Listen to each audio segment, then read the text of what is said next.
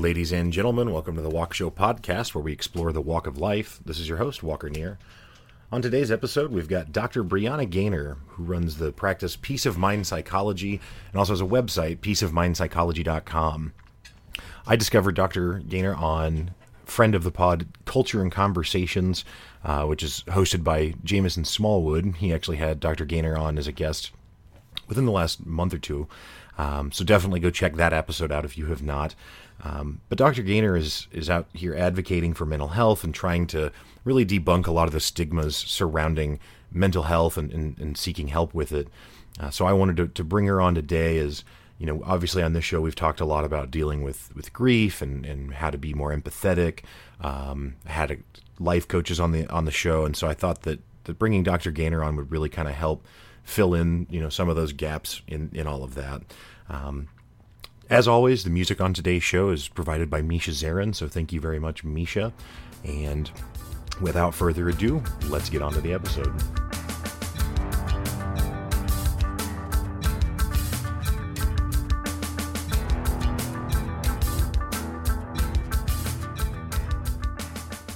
Welcome to the Walk Show podcast, Dr. Brianna Gaynor. Thank you so much for joining. Thank you for having me. I appreciate it. Yeah, for sure. So you are a psychologist. Is that correct? Or correct. Okay. I'm a clinical psychologist. A clinical psychologist. Okay. Mm-hmm. And you have a website called peaceofmindpsychology.com. And is that also the name of your practice? Yes. Okay. And how long have you had that practice open? It's been 5.5 years now. Wow. That's a long time. That's good. Yeah, it's crazy. Every time someone asks me and I say it, I'm like, oh my gosh, wow, it has been for a while. So, you know, just to kind of introduce you to my listeners, how did you get started in this, or when did you decide you wanted to work in mental health, or and even more so, you know, become a psychologist? So very simple story, but maybe not so much. So when I was in middle school, people always ask me for advice, and I don't know where I first heard about what a psychologist did or what a therapist did, but I just associated with that. And I was like, oh, I think I'll just be a psychologist. That was as simple as it was. And I kind of continued that desire through high school. And then I went to college and I had majored in psychology, went to my first psychology class, fell in love with it, and stuck with it. So yeah. It's not really about giving advice at all. So that's not what it's about, but just had that idea in my head since middle school and continued on with it. Yeah. Well, that's a pretty straight line to it then. Yeah, exactly. Yeah. Well, and that you honestly touched on something that I wanted to talk to you about today. So we'll go there. I've recently in the last year or so started really on this whole journey of kind of personal development. Mm-hmm. And part of that for me was going and seeing a psychologist myself. And I really got a lot of value out of it. She introduced me to the idea of cognitive behavioral therapy. Mm-hmm. Is that like what your practice is doing, or I don't know if that's kind of the standard or if there's other ideas or how that all goes. So there are other ideas. There's several, but cognitive behavioral therapy is probably one of the most popular ones. Mm-hmm. Because it's very concrete. You're able to teach it to people, show people the connections, and it also works well with children. Because what it talks about is cognitive, which are your thoughts, your behaviors, and your emotions, and how they're all interconnected. And the idea is about how you can change one and it kind of helps to change the other ones, and how addressing each area can really help improve whatever symptoms you're experiencing, whether it be depression, anxiety, behavioral issues. So it can be used across a lot of different areas. Yeah. So she introduced me to this book called Feeling Good by Dr. David Burns. Yeah. Mm-hmm. Yeah. So I've read, I don't think I'm all the way through it. It's a dense read, but I just found it to be an incredibly useful and helpful book. And honestly, something that I thought, you know, even if a person doesn't think that they are suffering from chronic depression or anxiety or something. Like, I just think it's something that maybe everyone should read, because there's just tools in it. And it seems like most of the tools that it has to help people, I guess, do the cognitive behavioral therapy, like most of the work that it does really involves kind of writing out thoughts and doing a lot of kind of writing exercises. Is that kind of where you find it, or do you, what kind of exercises do you find useful in that work? Well, I think I think the biggest thing is really about challenging your thoughts. So thinking about what you're thinking about, we have over 4 million thoughts a day. So there's no way to stop the thoughts from coming, but it's about realizing that you can be in control, not necessarily of the thoughts that come in, but of the thoughts that you allow to stay and linger. And if you can learn to reframe your thoughts and change the negative ones that are leading to a lot of negative emotions and negative behavior, it also helps you to feel better. So just what an important piece that plays just in our lives. Overall. Yeah. Mm-hmm. Yeah, that makes sense. So almost, to some extent, it's kind of being introspective. Yeah. Mm-hmm.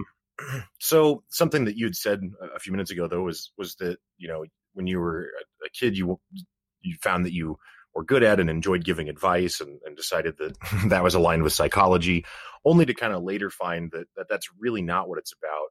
Mm-hmm. Can you elaborate on that a bit? Because that's a common sentiment that I hear as well when talking to people about seeing a counselor or a therapist. Well, I think mental health is not about telling you what to do. It's about guiding you to the places to help you make the best decisions. It's about helping you to discover those things, those challenges, those areas of life which may trip you up, which you may struggle with, helping you process how they affect you and learning different ways to be and function.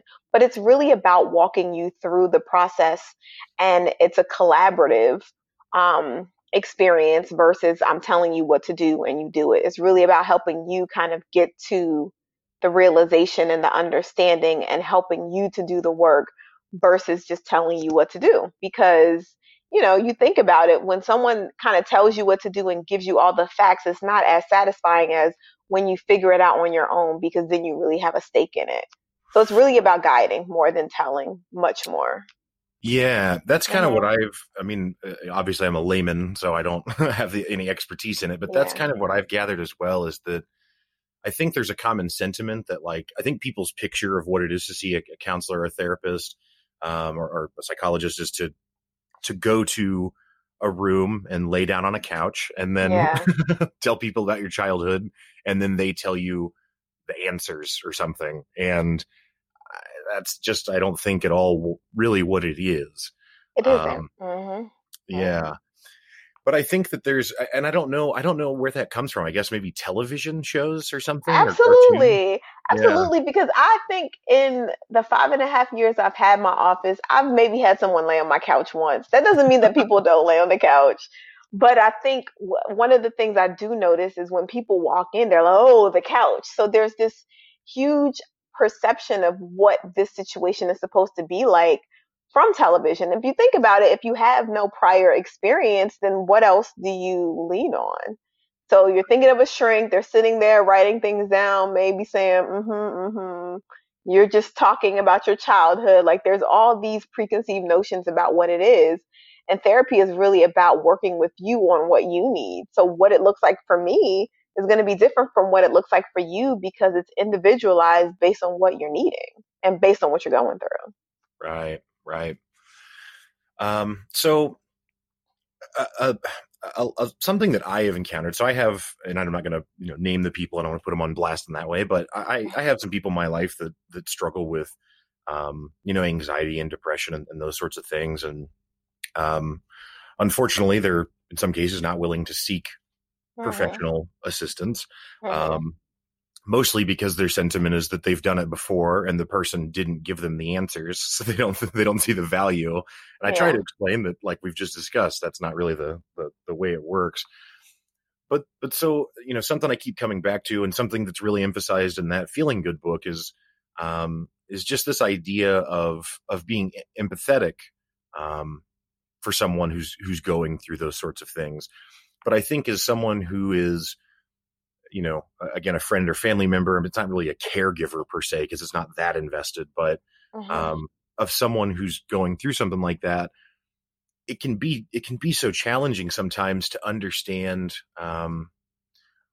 what it is that you're supposed to say, because it seems like there's a kind of a fine line almost between being empathetic and then also like enabling someone to into behavior. Does that make sense at all? And I mean, do you encounter that?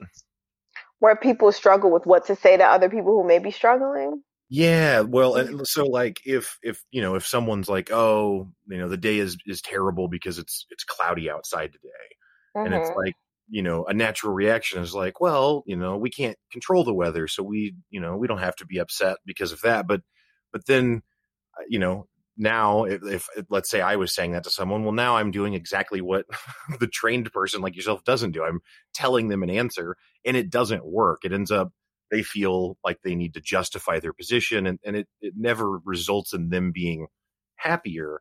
But at the same time, it feels like if you just agree with that sentiment, then you're almost kind of enabling, and maybe enabling is not the right word, but does that make more sense? Oh yeah, it does. And I think the truth is, with anything, there's not really always a right way to say things, or you're not always going to get it right. You know, I think about it like when it comes to grief, I think that's probably the area I've realized that people can be the most insensitive. But the truth is, people don't. If you haven't been through it, you don't know what to say. So you don't realize you're being insensitive. So the truth is, you won't always get it right. But one of the things I think is very valuable in that is, well, first of all, kind of knowing the person, right? So there's nothing wrong with saying, well, you know, we can't really control the weather, the answer that you gave, and trying to give a different spin. But if you notice that person is negative or that they're struggling, maybe just asking them what they need from you. Because sometimes it's about just asking the question. I don't even think people consider that on both sides. But sometimes we just need to let people know what we need from them. And if we don't know what we need, maybe it gives us an opportunity to consider that. But I don't think you'll ever always get it right. And if we could take that pressure off ourselves, I think it would make it easier to just communicate with people and just ask simply, what do you need from me? How can I help you? Right. No, that makes sense. So another thing, you know, I know that, well, I guess another thing that I wanted to get to is, it seems like right now, someone seeking mental health treatment is, this is kind of a weird analogy perhaps, but kind of analogous to someone only going to do physical exercise or, you know, taking care of their physical body if they were going to physical therapy. Like, it's only if they've identified a problem. Right? Like physical therapy is only when you have a problem. And it seems like people are only kind of seeking mental health when they think they have a problem. But obviously when it comes to our physical bodies, we understand largely at least that, you know, regular exercise and going to the gym or going for a walk or whatever it may be still has a lot of value in it. Does it seem that is that kind of where you would like to see mental health go, to a place where people are maybe talking with a counselor or a therapist, a psychologist, even if they're not experiencing an acute symptom in that period of time? Does that make sense? It does. I think it's twofold. So obviously if you struggle with symptoms, because what makes something considered a mental health diagnosis is when it starts to affect your functioning. So I'm having anxiety and I'm struggling with sleeping or working. I'm having significant depression and I'm having thoughts of wanting to hurt myself, or I can't engage in the relationships I used to. So when it starts to affect your functioning, that's a mental health diagnosis. And so obviously that's an area or a time when it would be important to seek mental health treatment.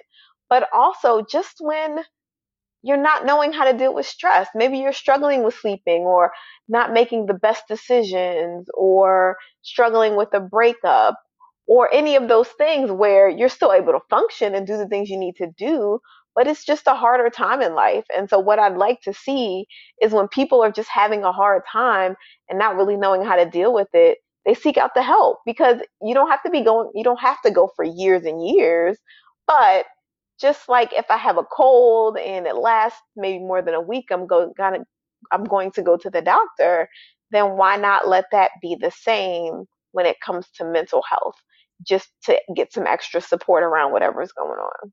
Mm-hmm.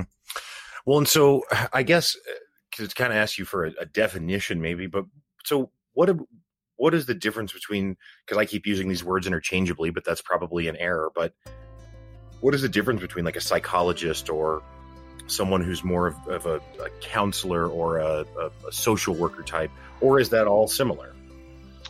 It's similar. The difference is the degree that you have and also your licensure. So for instance, a licensed counselor is someone who has a master's degree and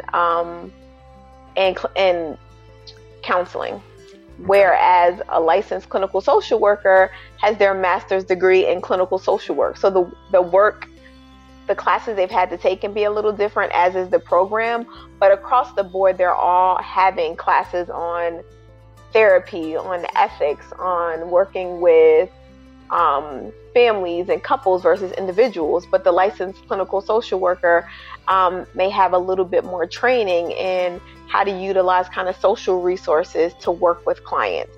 With a psychologist, we have a doctorate degree. So in addition to having those clinical and counseling classes, we have also been trained in how to do psychological evaluations, which is basically an assessment of your functioning to see if there's a diagnosis and then what recommendations you may need.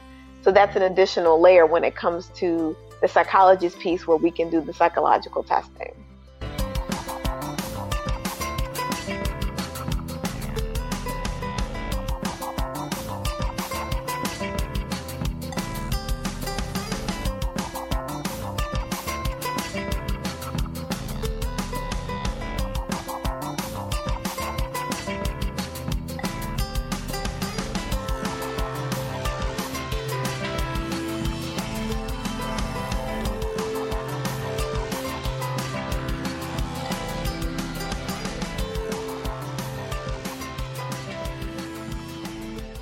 Earlier, I mentioned cognitive behavioral therapy, and you were talking about how that's good for addressing, something like maybe depression or anxiety. Mm-hmm.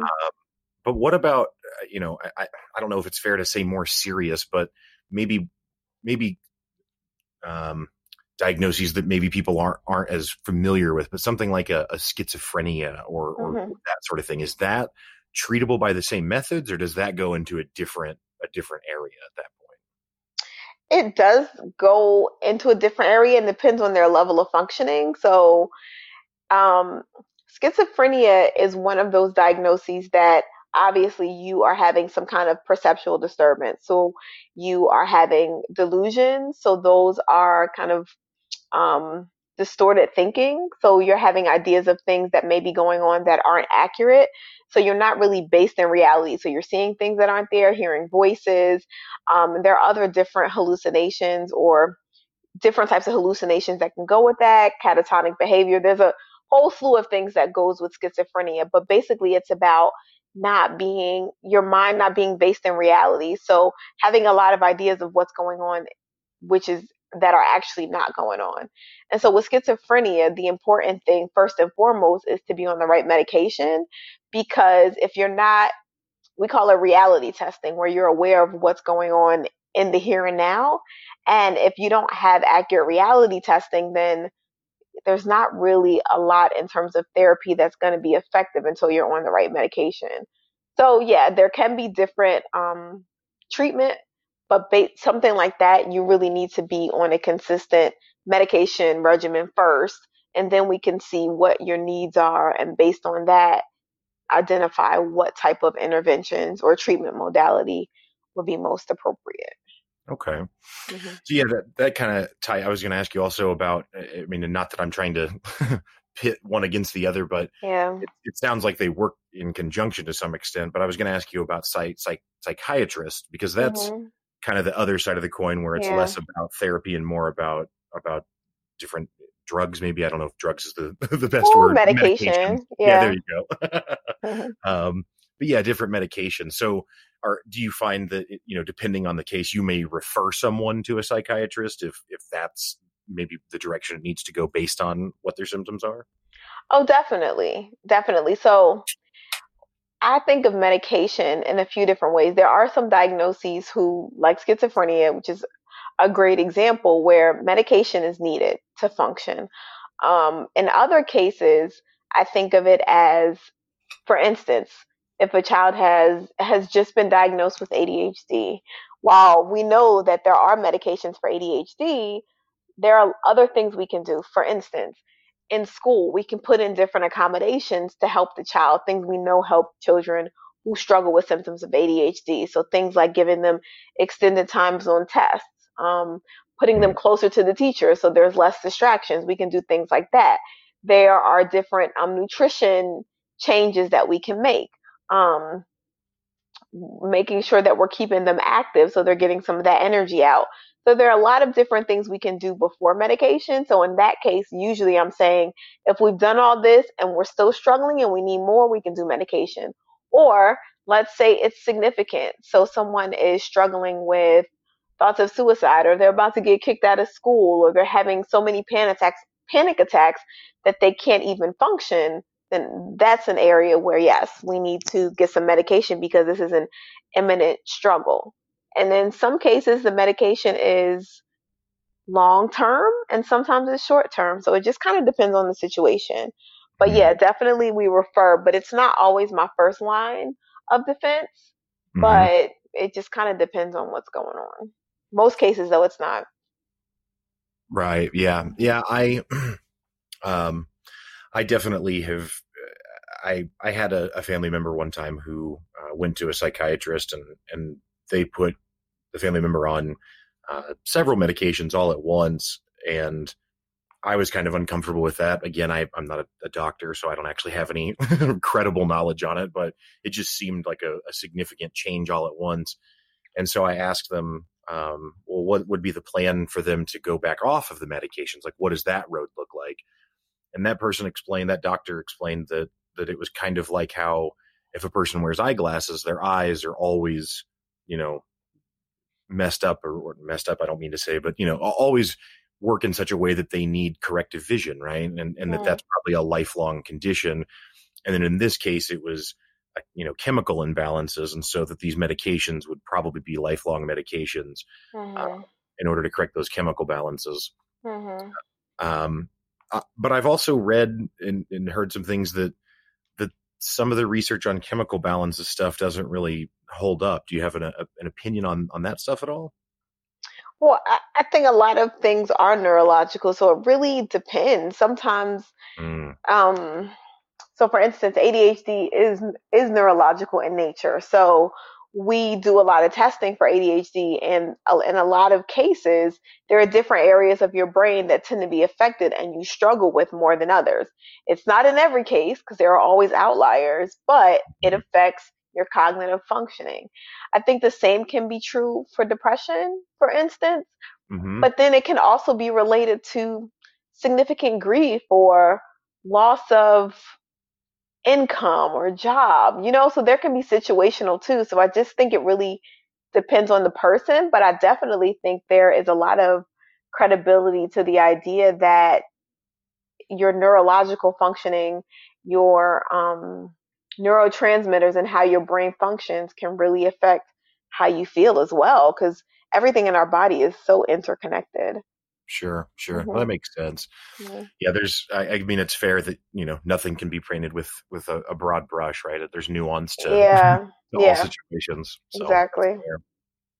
Well, so I was looking on your website, Peace of Mind Psychology. And, I saw that you, while you're not a religious psychologist, I think is how you phrased it, or something like that, you still do have some background with spirituality. And so sometimes if a patient is, seeking that kind of, I don't want to say angle, but, maybe they want support. Here we go. Support.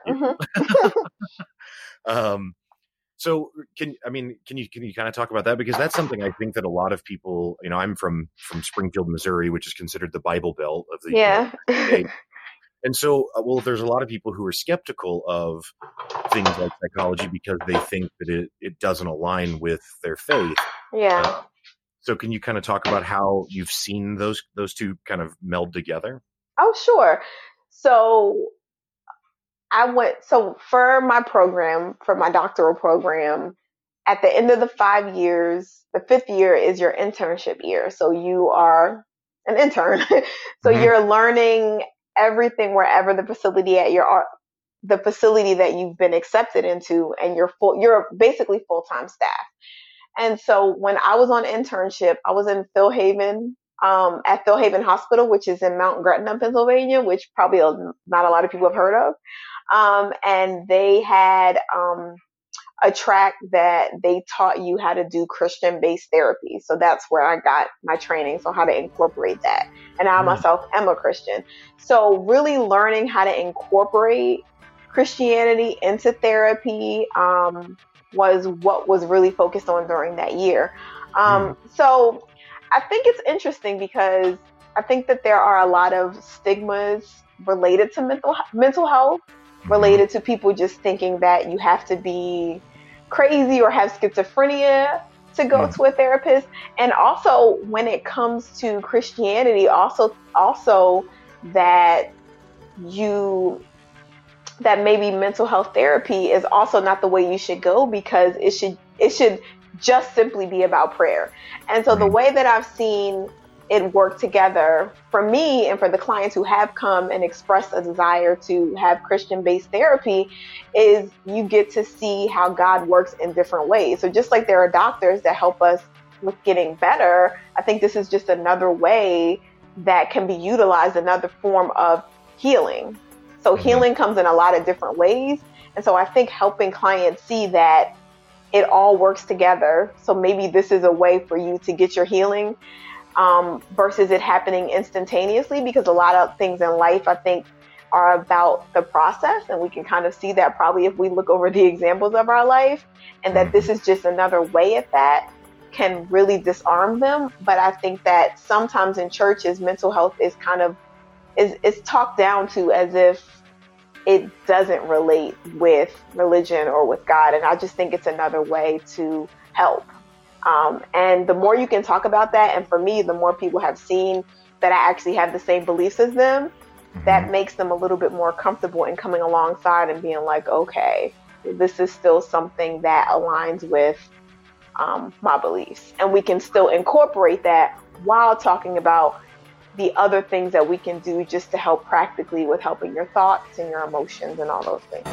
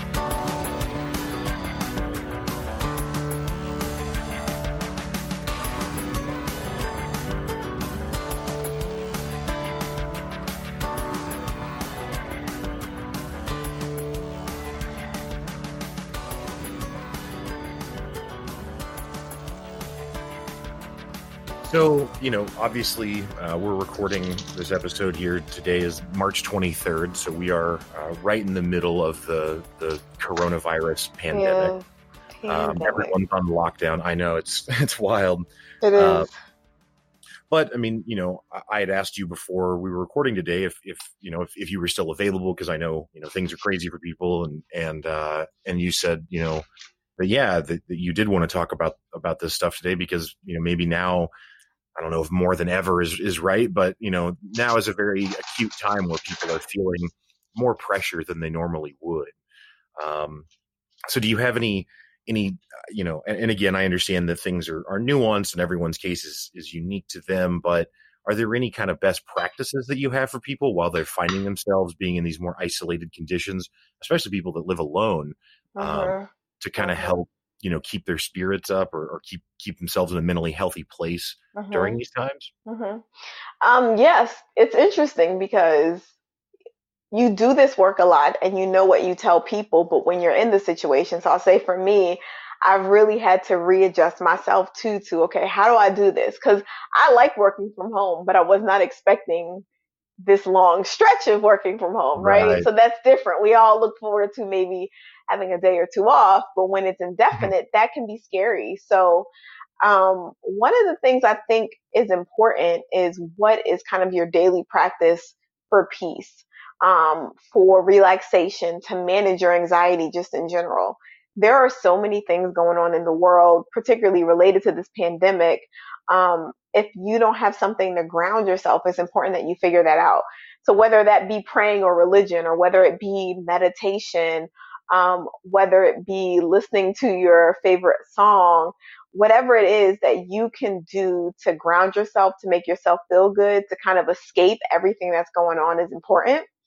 It's also important that you're aware of what's going on in the world, but don't inundate yourself. I've heard from more people, and I've experienced it myself, that I can watch the news because I want to know what's going on. But if it's on all day or even longer than an hour, I instantly start to feel anxiety. Like I'm like, it's almost like a lot of these things are like intentionally trying to create anxiety. So really limiting your exposure, because it can make you feel like you have no choices, like this is the end of the world. And just like with a lot of different things, a lot of different illnesses that have happened, this too shall pass. There will be a day when we'll say, I remember when that happened. We don't know when, but just like everything else, things come to an end eventually. It's just a when thing. The other thing I would say is making sure that you're trying to stick to your schedule as much as possible. So for me, one of the things that really helped me to relieve stress before this happened was exercise. And so not exercising was really a big deal for me, because I was like, okay, I want to stay healthy. I want to feel good. I don't want to sit in the house and just eat all day. So making sure that I'm exercising or doing something physical, making sure that I'm taking care of my body. And then technology is amazing. So even if you live by yourself, if you're connected to people, make sure you're video chatting with them. Make sure you're looking at people and having those connections, even if you can't have them in person, because that can also make a big difference in not isolating yourself. There's a lot of cool things, like people are doing Netflix parties where you can watch Netflix together. There's a lot of different options that are out now to work through this isolation. So making sure you're taking advantage of those things and keeping productive too. So making sure you're feeling productive and doing things that you can take off your list to make yourself feel like you are doing something, and then relax. Cause again, this will be over.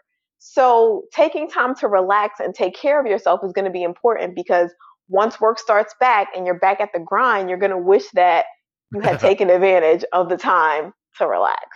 Sure. Yeah. So, yeah, I mean, so the kind of the themes that I'm hearing from that are, you know, having, you know, ways to kind of really, and this probably applies even outside of the current circumstance we find ourselves in, but having, you know, social connections, having something that's a sense of purpose. And I mean, it doesn't have to be, you know, that you're going to take over the world or be the most famous or successful person ever, but just something that you feel, you know, proud of, or, you know, a sense of accomplishment from doing. And then also relaxing. Is that a fair assessment?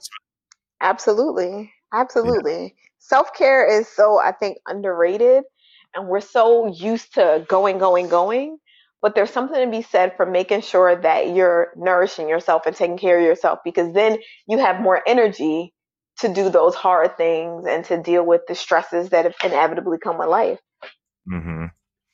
Yeah. I, like I said, at the very beginning, I started, you know, kind of on this journey of personal development or so within the last, I don't know what it's been, 8 months now, 10 months. I don't know, somewhere in there, not quite a year for sure. But, and that's definitely kind of what I came to understand, was that in order to to more consistently feel better. And it's not, you know, a perfect bulwark. I still am subject to being down or being frustrated or whatever, just like anyone else. But at least to more consistently feel better, I just have to spend some time on a daily basis doing things specifically with the intent that they will make me feel better. Things like journaling and for me, meditating, but those sorts of things. So that makes sense. So, and can I say one more thing? I just thought about, I think what's important too is how you start your day. So I notice a huge difference when I start my day with my phone, and it's the first thing I'm looking at. And then I'm looking at my feed, and I'm looking at this, and I'm looking at that. Or if I start my day with a sense of peace. So again, it can be meditation, it can be praying, it can just be being quiet and being still. But when I start my day in the quietness and the stillness versus picking up my phone first thing, it makes a huge difference. And I think it sets a precedent for how the rest of the day goes. Either I'm kind of crazed and I'm all over the place, or I'm pretty intentional and I'm able to do things, and things that probably normally would have stressed me out don't. So the way you start your day does set the intention. So be very mindful of how you do that. Yeah, no, I'm really glad you said that, because something that I've actually had to kind of relearn. So when I first started my daily routine of things, it was in the morning. But I have the discipline of a 2-year-old when it comes to bed, right? So I stay up too late, but I still have to get up at the same time in the morning to go to work. So I wasn't getting enough sleep. And so I was like, all right, well, I'm just going to start, if I'm not going to go to bed earlier, then I'm going to start sleeping in later in the morning before work. So that way I'm getting more sleep, and I'll just do the routine at a later time in the day. And while I was still doing the routine, I found that it was hard to accomplish all the different steps of the routine that I've got. It was consistent. And I found that to what you just said, I just feel so much better if I do it before I start the rest of my day.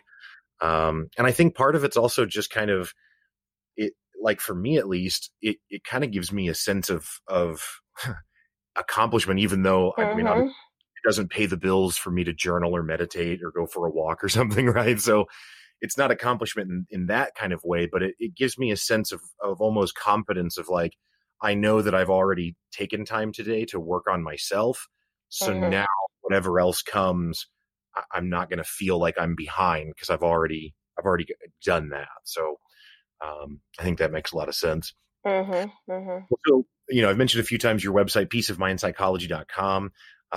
Are there resources there that people can check out, or do you have other recommendations for maybe web resources, especially when people are kind of isolated at home now, to learn more about some of these, different therapy ideas or just psychology and mental health in general?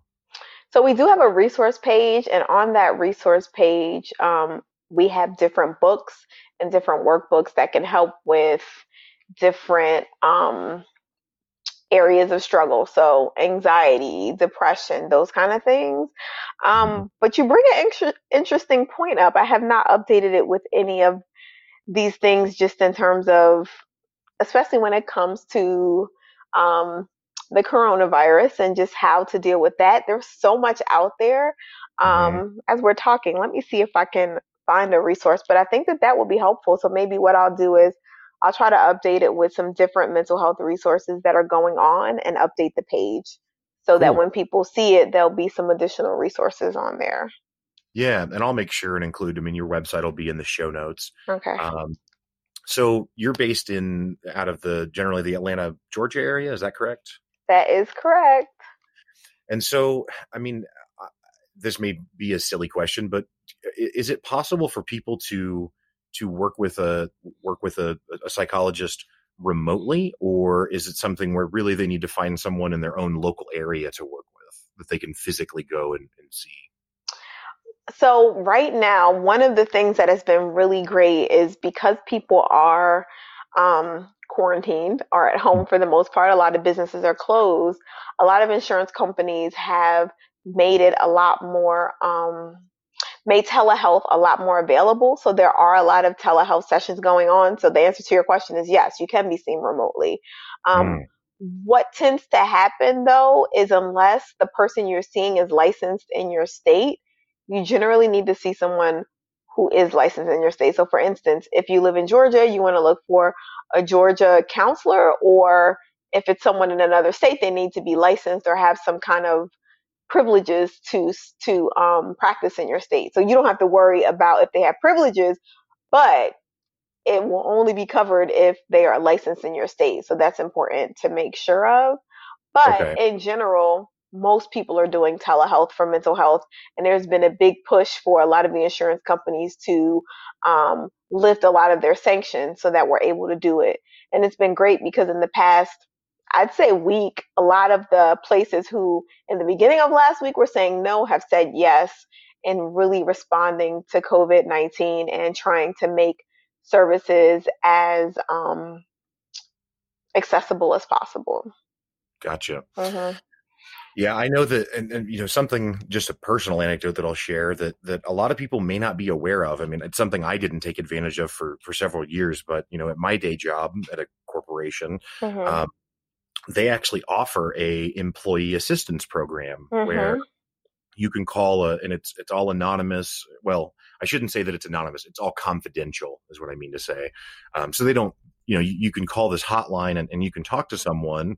And then if you would like to go see a professional, like through my work, we actually had an opportunity you could go see a professional for up to 6 sessions, and it was totally free and it was totally covered by, you know, the insurance.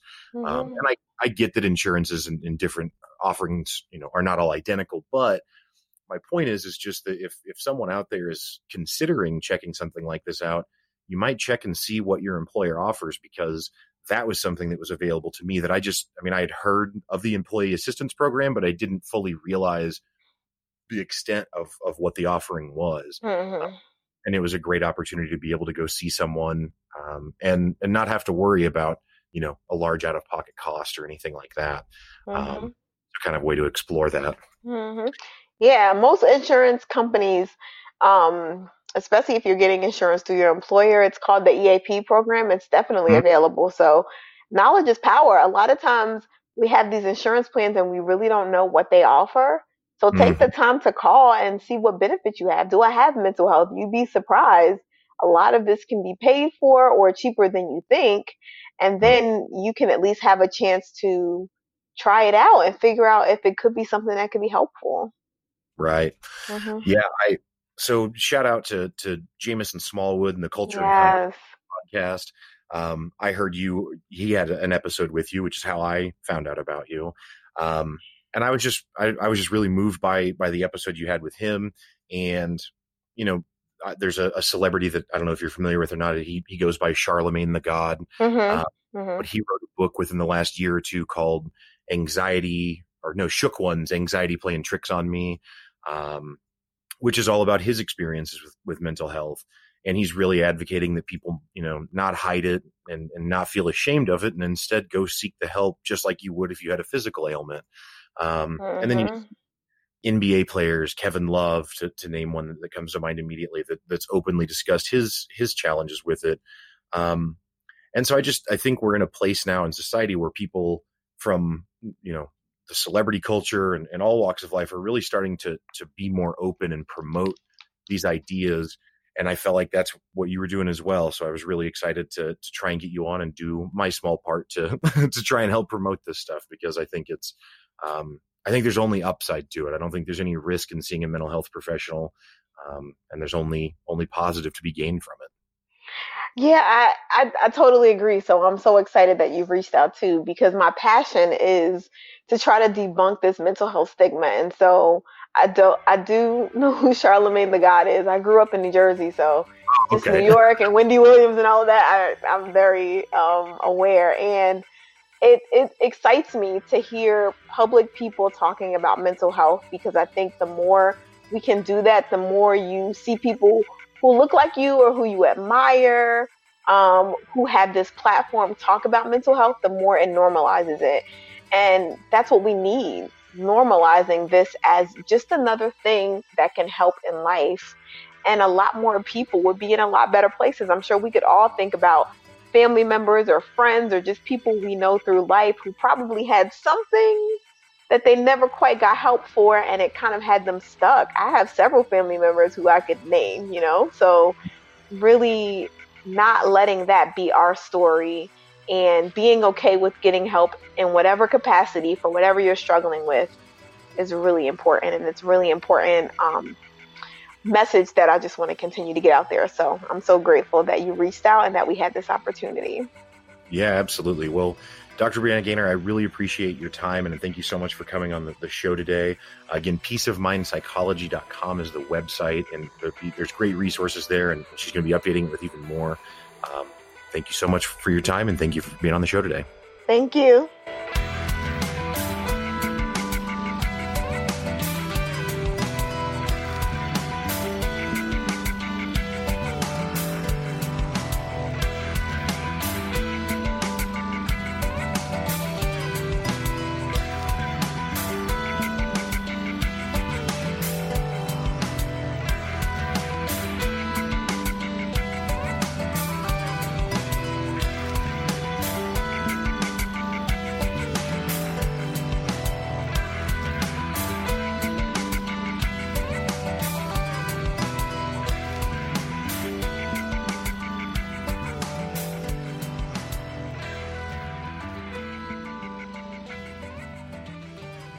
All right, folks. Well, that's going to do it for the show today. Thank you so much for listening, and thank you so much, Dr. Brianna Gaynor, for joining. As always, thank you again to Misha Zarin for providing the music.